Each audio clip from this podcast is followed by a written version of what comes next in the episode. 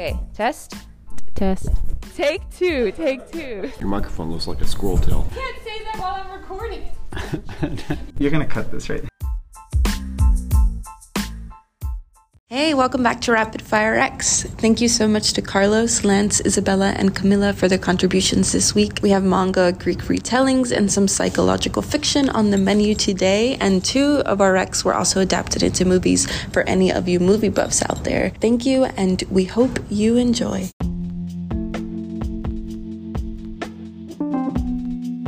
My name is Camilla Guzman, and I am in 10th grade. And this book I'm recommending is called The Lovely Bones by Alice Sebold. And this book is about a 14 year old girl, Susie Salmon, in the 1980s who was murdered by her neighbor George Harvey. While in heaven, Susie watches her family down on earth struggle with the loss of her and seeing her case be solved. And one reason I recommend this book is because it's suspenseful and mostly about mystery, but at the end of the book, it's a good outcome.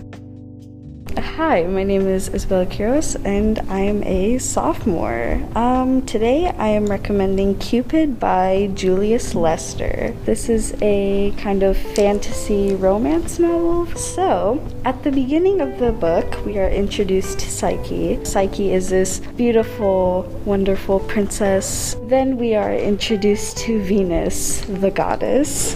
People in Olympus have noticed Psyche and are also paying more attention to her than Venus. So she's not very happy about that. then we are eventually introduced to Cupid, the son of Venus. Now, Venus does not like Psyche. She pretty much hates her and wants to just get rid of her, humiliate her. So she kind of asks Cupid, Can you just do something to like make people hate her? And he's like, Sure, love you, mom, okay, bye. So he goes to find Psyche and do whatever magic he does. But then she kind of just turns around as Cupid is about to shoot her with his bow and just falls in love with her on the spot. I find it interesting that the author, or at least the narrator, puts his own opinions into it. Like, I know there's a little bit of humor coming from the narrator. And there's also like some advice about love in general, which I even found helpful.